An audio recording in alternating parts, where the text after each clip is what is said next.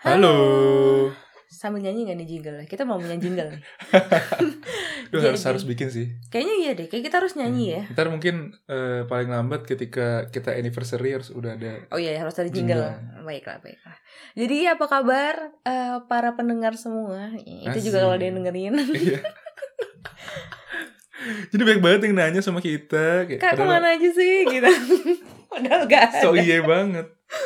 Jadi, hari ini kita akan ngebahas sesuatu yang menjadi pengalaman kita selama menjadi pelajar mahasiswa di Jerman. di Jerman. Dan ini mungkin banyak yang bisa relate, terutama teman-teman yang eh, merantau gitu. Entah dalam rangka kuliah atau mungkin Mhm. sekarang udah kerja kali ya. Betul, nggak mesti di Jerman, nggak bisa di luar negeri. Nah mungkin nanti kalau misalnya kita ada beberapa kali nyebut term bahasa Jerman gitu nanti Hmm. tenang aja bakal kita jelasin juga itu tuh apa sih sebenarnya biar Iya, nggak betul. roaming gitu. Dan sengaja tuh kita pengen berbagi informasi gitu loh. Sebenarnya kan kita bikin podcast ini pengen cerita-cerita pengalaman menjadi apa ya diaspora Oh, benar sedap. Gitu. Nah kita akan ngebahas tentang kondisi rumah.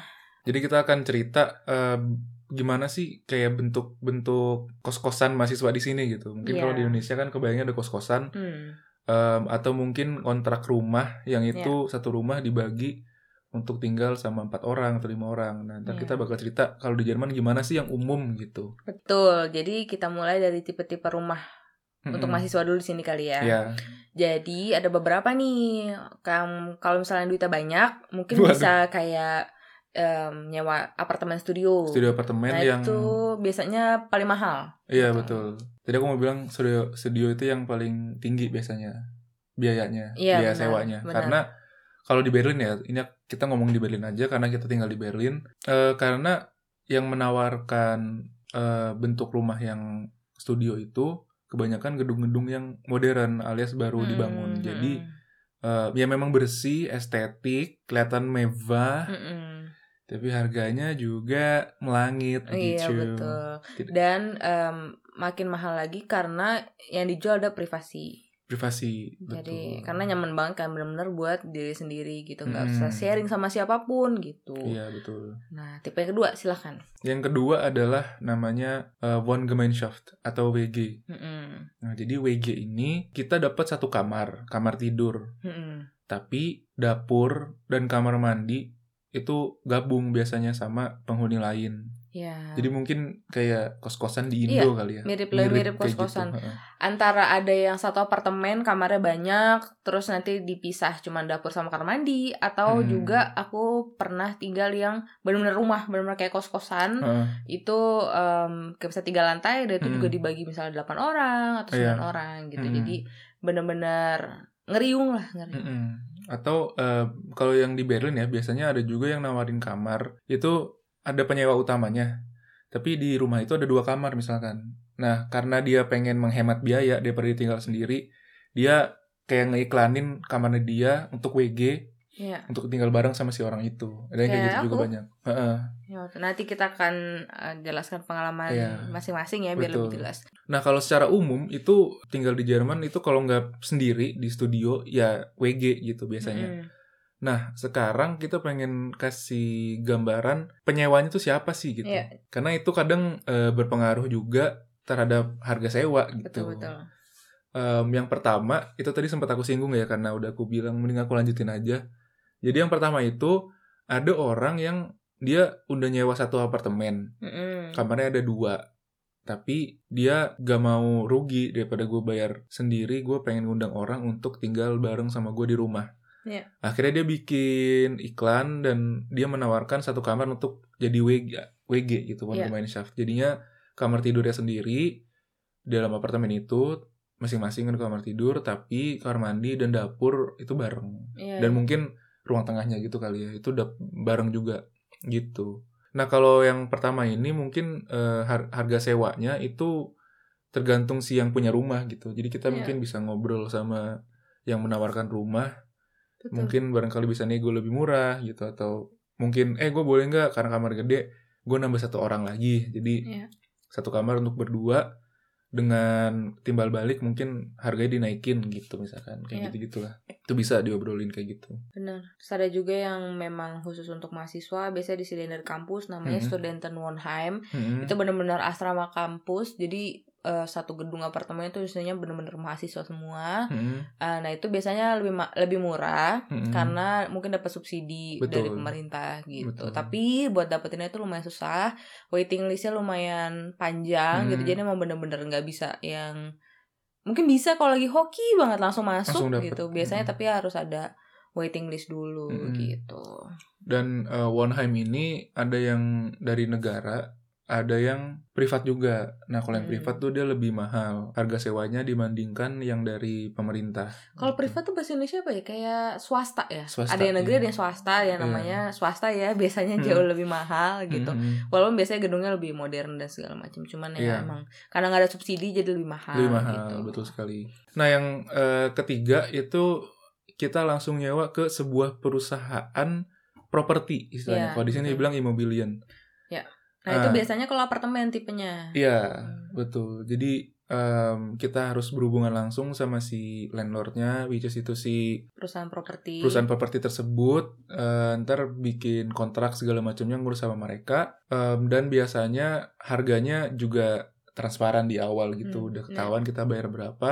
Nah di sini itu ada warm meter sama cold meter. Kalau dari terjemahannya sih warm itu artinya kan hangat. Hangat. Nah, cold itu artinya dingin. Hmm. Nah, jadi kalau misalnya buat kalian mungkin yang lagi mau research-research pindah Hmm. ke Jerman gitu. Iya. Nah, kalau misalnya dilihat cold meter, Hmm. murah sih, murah memang. Cuman kalau cold meter itu hitungannya belum sama listrik, belum Hmm. sama air, belum sama gas gitu. Jadi Hmm. bakal banyak banget namanya Nebenkosten Hmm. atau kos sampingan gitu, kayak Hmm. biaya sampingannya. Nah, itu Iya. adalah si air dan segala Hmm. macamnya itu. dan itu bervariasi jadi kita nggak bisa ngasih paushal atau kita nggak bisa ngasih di muka langsung berapa gitu karena Ya. beda-beda Tergantung pemakaian. Mm, dan yang tapi yang jelas itu ada kostum kayak gitu Nah, kalau warm meter, kalau varmite itu udah gabungan antara kalmite plus si nebenkostennya akhirnya jadi warmite nah Betul. itu adalah jumlah yang harus kalian bayar setiap bulan mm-mm, eh, untuk menyewa rumah gitu benar. Nah, itu tadi ya sekilas informasi tentang eh, situasi rumah di Mm-mm. Jerman gitu. Dari Mm. tipe-tipenya, biayanya juga udah kita sebutin Mm. juga Oh. gitu apa aja. satu lagi kak Apa? cara nyarinya gimana cara nemu rumah Oh, cara nemu rumah tuh sebenarnya sini semua hampir semua ya lewat website. Jadi Iya. ada kayak eh, platform yang bener-bener kalian bisa nyari em, rumah-rumah WG gitu Mm-mm. misalnya wggesuh.de. Eh, itu khusus WG Mm-mm, terus ada juga ya mungkin kalian pengen rumah atau Mm-mm. apartemen sendiri atau kalau misalnya mau murah ya tetap harus ke Studentenwohnheim itu yang asrama betul asrama mahasiswa dan itu ada website Mm. sendiri gitu. Oh ya ada lagi nih satu lagi yang terakhir kita sebelum masuk ke topik Mm. ya. Ada lagi namanya caution Mm. atau deposit. Nah, betul. jadi pertama kali kita masuk rumah itu biasanya kita harus bayar yang namanya caution atau deposit itu. Jadi uang ini adalah uang jaminan ketika Hmm. nanti misalnya ada yang rusak atau apa Hmm. nanti ditariknya dari situ. Hmm. Cuman memang beberapa rumah itu mereka minta depositnya lumayan mahal, biasanya Hmm. tiga kali tiga bulan em, biaya sewa gitu. Hmm. Itu kan banyak ya. Hmm. Nah enaknya kalau di Studentenwohnheim atau asrama mahasiswa itu nggak sebanyak itu kautionnya. Hmm. Maksimal kayak Betul. cuman satu bulan sewa Iya, itu udah udah selesai. Nah betul. kalau misalnya nggak dipakai, kalau misalnya kita keluar dari kamar itu Hmm. atau dari rumah itu dalam keadaan yang seperti seperti bagaimana kita masuk pertama Hmm. kali gitu, berarti udah bersih, udah semua Hmm. cat putih semua Hmm. udah seragam Cakep lah, udah banget, cakep udah. banget, kinclong. Nah itu kautionnya atau depositnya itu bisa balik full gitu, full. betul sekali Semoga informatif ya. Mungkin Hmm. ada yang nyatet juga. Terima kasih. nah, sekarang kita masuk ke pengalaman kita selama ber-WG. Ini Iya. kita pengen berbagi pengalaman saat WG Hmm. karena kayaknya selama aku di Jerman selalu WG. aku pernah tinggal yang studio Hmm, tapi setelah itu WG terus WG terus ya. Berarti most of the time kamu menghabiskan WG. waktu kamu untuk Hmm. WG. aku tinggal di yang eh, studio itu cuman setahun setengah pertama Lumayan lah itu setahun setengah lama loh. Joy Jadi kamu udah bisa ngerasain dong privasi enak gitu Eh, terus tiba-tiba jadi WG. nah itu studio kan berarti dapurnya di dalam kamar mandi di dalam gitu Oh, kayak iya, enak iya. banget Iya itu aku ngerasain. Dan itu aku dapetnya di Studentenwohnheim, Hmm. which is murah banget. Tapi aku nggak suka studio yang kayak gitu. Oh iya. Bau soalnya, karena masaknya di situ. Oh iya, betul. Jadi aku dulu eh, dan enggak sih jadi gini. jadi pas aku ngelaku pas aku ngejalanin itu kayak normal-normal aja, tapi setelah aku keluar dari situ Iya. dan aku udah 2 3 tahun di Jerman, Iya. ketemu anak baru yang tinggal di apartemen kayak gitu, Iya. yang studio, aku Iya. bisa tahu oh ini anak baru nih. Karena kecium. bau gorengan, Iya makanya. bau masakan. Aku tuh itu Oh. khas banget deh wanginya aku tahu. baru nih gitu. Aku tahu ini pasti tinggal di studio gitu. Iya. Kecuali kalau mau makannya cuma salad Hmm, atau atau apa. spaghetti. Spaghetti itu kan Iya, nggak bau ya. Tapi kalau misalnya bakwan, Bakwan, bikin Eh, sambal terasi. iya chicken nugget gitu kan. Bikin lele goreng Iya. ya kan. itu baunya lumayan Kentang di banget. di di, di distinktif. Mm-mm. Gitu. Apalagi kalau eh, kena jaket winter. Wah, udah Aduh, tuh udah langsung banget sih. udah. Udah nggak bisa dicuci soalnya. Iya. Cucinya nggak bisa sering-sering gitu. Sulit udah. Nah, ngebahas tentang WG.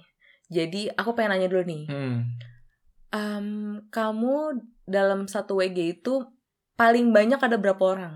Paling banyak aku itu ada empat orang. Empat orang. Mm. Tanya aku dong. Eh enggak lima.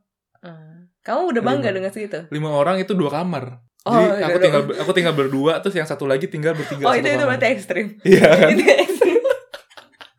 itu, itu ekstrim. Tanya aku dong. Eh, kamu berapa ya? Sepuluh. Berapa? Sepuluh. kamar? Eh, aduh, berapa kamar ya? Kayaknya mungkin sembilan gitu tuh delapan. Delapan kamar.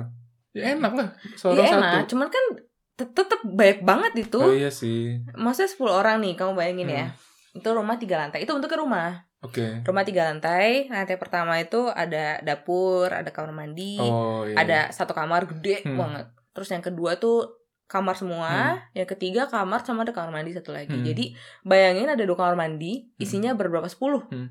Nah, itu ribet banget kalau misalnya, ih ini aku, aku mau mandi, Hmm. misalnya. Eh tapi mandinya eh buat mandi ada dua di atas sama bawah. Enggak, cuma atas doang. Eh ada dua, ada dua kayaknya. Soalnya Ada kan kalau di Jerman tuh kadang orang be- bedain WC sama tempat mandi gitu. Maksudnya Iya. WC itu yang untuk buang air doang. Nah, itu ada lagi satu lagi yang untuk Oh, mandi. kayak eh, kamar mandi ada tiga. Jadi yang lantai lantai paling bawah itu cuman buat pipis. Mm-mm. Lantai kedua ada yang buat mandi, Hmm. lantai ketiga ada yang buat mandi juga. Hmm. Eh, jadi setiap lantai ada kamar mandi. Terus satu lantai aku tuh kan Hmm. paling atas. Hmm. Itu kayaknya ada lima orang, empat atau lima orang gitu. Kamu yang paling atas. Iya paling atas. Dachgeschoss gitu. Hmm. Dachgeschoss tuh artinya kayak eh, tembok kamarnya tuh eh, langit-langitnya ada yang miring gitu loh. Kayak Hmm. kalau misalnya etik etik Hmm, Kalau misalnya- kayak loteng. Karena dia langsung berbatasan dengan eh, genteng. Genteng. Oh berarti abi, di lantai dua itu kan ada kamar mandi lagi. Atasnya nggak ada tempat jemuran gitu ya? Kayak di Indo kan? oh nggak ada. Di Indo kan di tempat Atau jemuran di atas dak ya? di Iya, dak gitu di kan dak enggak gitu. nggak ada nggak ada. Nggak Ini ada ya? pokoknya Hmm, cuman gitu iya, iya, doang. iya, iya, iya. Ini aku pengalaman nih kayak aku masih inget banget sampai sekarang dan aku merasa kayak terzalimi gitu. Jadi teman selantaiku tuh kan cowok semua. Hmm. Terus aku cewek sendiri.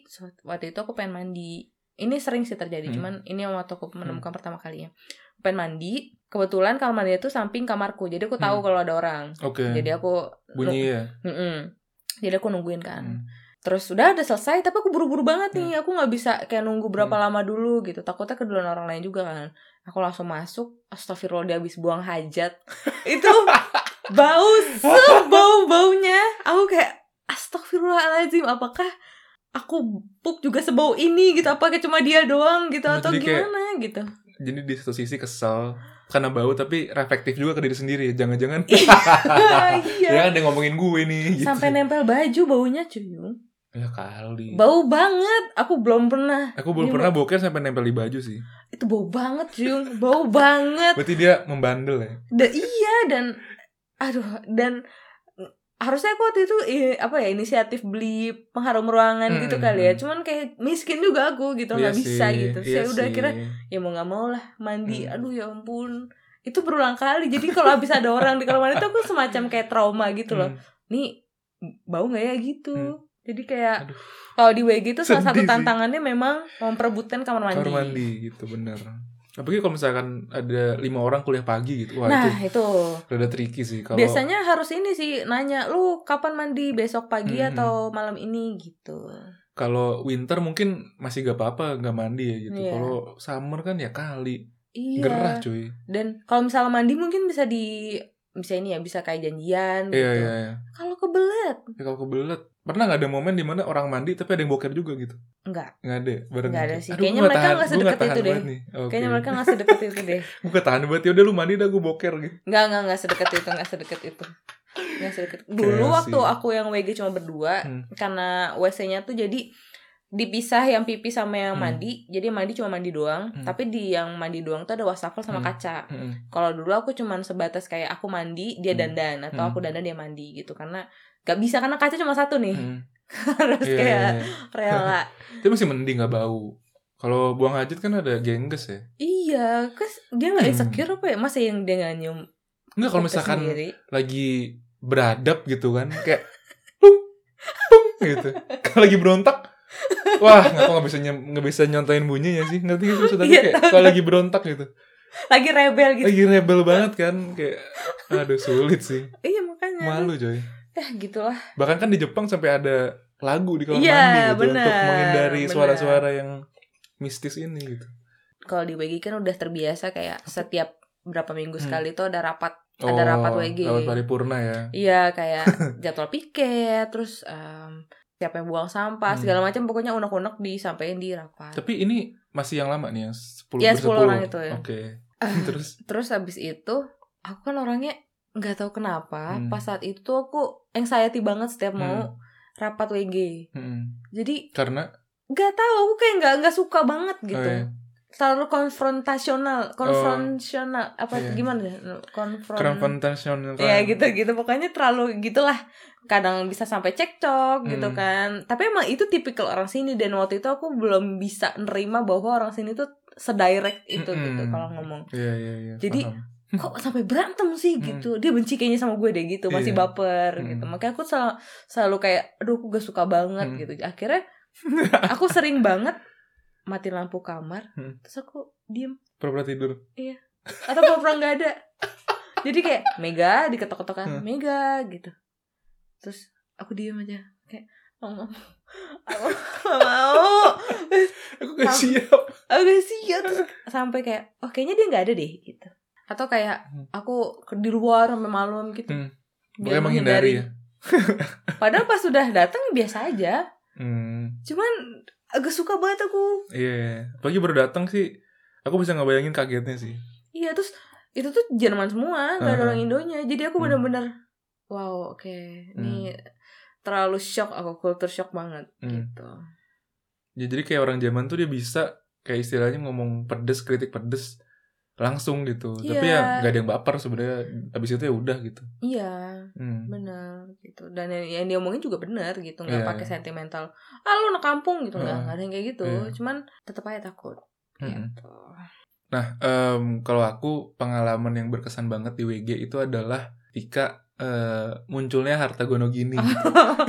jadi kayak kalau misalnya ada yang cabut terus jadi ada harta sengketa gitu ya iya, karena eh, aku kayak mau beli TV nih, tapi kan mahal ya gitu. Iya. Tapi ketika WG kan ada orang yang bisa menikmati itu bareng-bareng, jadi Betul. enak kalau misalkan aku ajak, eh mau patungan gak gitu. Dan itu Betul. ter- terjadi beberapa kali.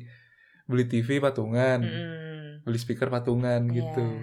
Nah, ketika beli fun-fun aja Iya, ya kan. Eh, TV baru, Iya. ye, hi-fi baru gitu kayak home theater baru. Pas dipasang di rumah, ye, senang. Setelah 2 tahun 3 tahun sampai tibalah masa perpisahan gitu kayak Iya. it's been a long gitu kan. Gitu karena terus nah di situlah ada kebingungan gitu. Ini harta bagaimana nih gitu. Ini kayak bener-bener kasus perceraian ya. Iya susah karena kan katakanlah udah tiga tahun gitu dimiliki atau empat Iya. tahun pasti kan ada ada depresiasi dong. Betul. Terus siapa yang bisa assessment untuk ngitung nih depresi sih berapa? Iya kan? La- Lagi-lagi pakai feeling kan. Iya tapi gimana gitu terus eh, apalagi kalau misalkan yang terlibat udah lebih dari dua orang lebih susah lagi gitu. Iya, iya. iya. Nah jadinya ya itu sih maksudnya wow konflik lucu juga ya kayak menurutku bisa muncul kayak gitu. Iya betul. Jadi kalau mau beli beli patungan Hmm. tuh harus di perjanjian dulu nih Iya, anaknya gimana nih gitu. Karena eh, sebelumnya aku pernah juga patungan beli TV habis itu dijual dijual untuk modal bareng gitu. Mm-mm. Ya nggak masalah kan. Tapi ini berpi- berpisah yang beneran udah mi- berpisah banget gitu. Iya.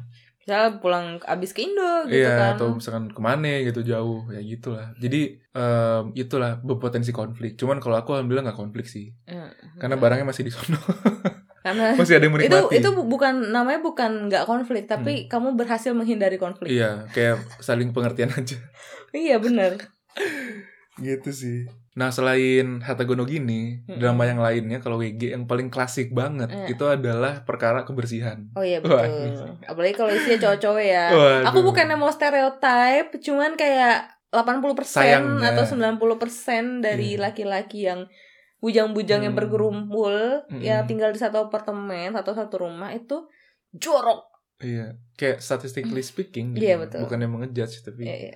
ada data memang. Nah, jadi kayak tipikal banget anak-anak yang belum terlalu lama di Jerman itu Mm-mm. ada caur soal kebersihan. Iya. Gitu. Karena mungkin masih transisi dulu di rumah ada yang bersihin rumah gitu Iya, ya, entah mungkin mbaknya atau siapa gitu. Nah, nyampe Jerman dia harus bersihin sendiri. betul Nah, singkat cerita, em, fase-fasenya itu Iya. adalah fase nggak sadar, ya ya kan? Fase nggak sadar. Terus fase kedua adalah fase sadar atau fase enlightenment. Renaissance, Iya, iya, ya iya, kan? iya. Ada momen Renaissance sih. Nah, biasanya tuh ketika udah mulai lama di Jerman, terus dia main ke rumah temen, kok rumah temen nyaman, kok bersih kok bersih, kok toiletnya putih kok wangi, rumahnya terang gitu kan. Nah, itu momen Renaissance tuh biasanya. Pas pulang ke rumah loh, rumahku seperti ini gitu kan. Nah, abis itu baru fase revolusi terakhir. Oke, gue nggak bisa kayak gini terus, gue harus berubah.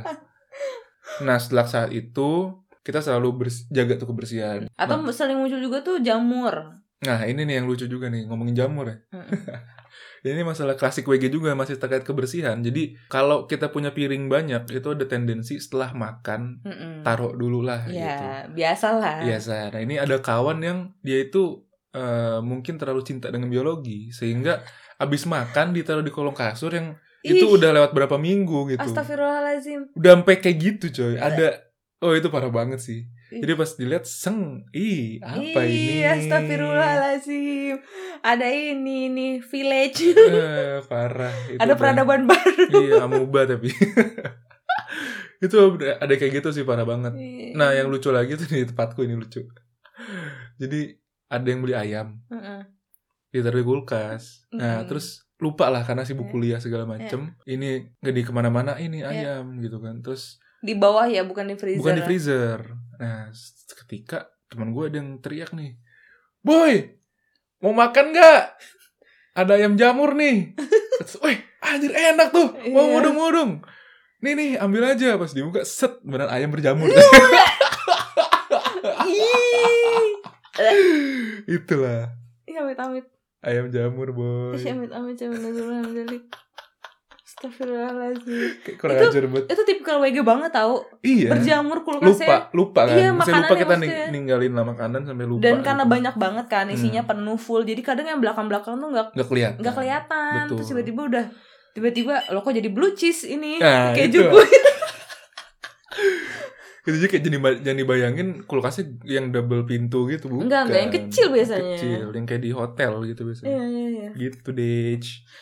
Emang kalau WG tuh tricky banget sih karena Iya. kan rumah ya mau nggak mau bu- kalau setiap hari kita yang bersihin ya gimana maksudnya itu kan milik bersama dan Betul. harus ada tanggung jawab dari semua Hmm. pihak gitu kalau misalnya kita sendiri ya keenakan Keenakan. yang lain gitu Mm-mm. tapi di situlah kita dituntut untuk bisa bermusyawarah sampai mencapai mufakat Betul dan gimana juga nih gitu eh, dan juga harus punya kesadaran bahwa kebersihan itu adalah sebagian dari iman kita gitu mungkin ya. Jadi menjaga kebersihan itu ya penting juga buat kita gitu. betul betul sumpah rumah wangi bersih tuh enak banget Enak, katanya. enak, enak, enak. gitu terus yang berkaitan tadi jamur nah biasanya jamur tuh munculnya di kamar mandi Hmm. nah biasanya ini tipikal banget nih karena kalau misal habis mandi biasanya jendelanya nggak dibuka atau Hmm. pintunya nggak dibuka jadi nggak Hmm. bisa kayak aliran si uapnya itu nggak Hmm. nggak nggak nyebar ke mana-mana Iya, gitu iya. di situ aja nah, lama-lama bisa berjamur nah itu juga balik lagi ke tadi Hmm. eh, biaya nah itu bisa dikenain biaya juga tuh kalau misalnya kita keluar dari rumah yang Hmm. berjamur nanti Hmm. kita harus bayar ekstra untuk Betul. memberantas si jamurnya ini Mm-mm. gitu. Jadi kalau yang lagi ngekos Mm. sekarang eh, apalagi kalau misalnya sharing Mm. sama temennya dan Mm. masih kayak ah ya udah gue nggak mau bersihin lah Hmm. gitu gini Hmm. Males ya nggak jangan gitu jangan zolim harus kayak Mm-mm. considerate juga gitu Betul betul betul. kalau pengalaman WG nih dulu kan kalau yang di WG yang pertama itu Hmm. 10 orang kan aku takut untuk rapat WG Iya. nah ini aku tinggal eh, bersama teman aku Hmm. ada si Junova ini Mm-mm. Oh yang pernah ngisi di podcast juga ya. Kita kan tinggal berdua sekasur tuh Iya. satu kamar nah itu tuh di rumah yang punya tuh jadi duda gitu Hmm. dan dia anaknya udah cabut Mm-mm. karena kuliah di luar kota dan kamarnya kebetulan kosong. Terus Hmm. akhirnya dia nyewain lah itu kamar gitu, Hmm. biar dia nggak sendirian. Nah, em, dia tuh awal-awal bilangnya kayak em, jangan terlalu berisik ya. Takutnya Hmm. kan kalau anak muda ya kan takut suka Hmm. party, takut apa. Terus aku sama eh, si Junika ini, Hmm. enggak enggak kita nggak berisik kok santai Hmm. aja gitu. Terus ya udah. Em, sampai kita pergi Mm-mm. keluar tuh akhirnya kita dari kos-kosan itu Hmm. karena pindah kan aku pindah Hmm. ke Berlin nih kak pindah ke tempat lain dia sampai bilang gue emang sih bilang kalian Hmm. jangan berisik tapi kalian tuh sampai sa- sama sekali gak ada suaranya gitu gue kayak ini gue tinggal sama hantu ya gitu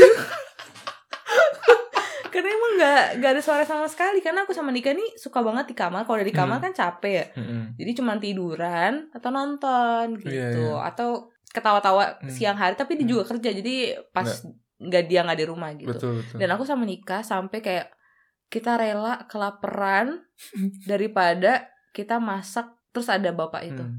Bukan dia jahat bukan apa Hmm. bukan kita aja malas ngobrol Udah capek gitu ya kondisinya udah lemes kuliah gitu. iya dan kita emang aduh malas banget nih Hmm. ntar aja deh nunggu Hmm. nunggu dia selesai masak oh ya udah deh gitu kita udah akhirnya kita punya wa- eh, water heat eh, bukan akhirnya kita punya water apa sih water kettle kettle akhirnya kita Hmm. punya kettle di kamar yang buat Hmm. masak air biar bisa masak mie Hmm. kita akhirnya punya panggangan roti pokoknya itu kayak jadi studio gitu Iya, iya. karena kita malas banget ke bawah Mm-mm.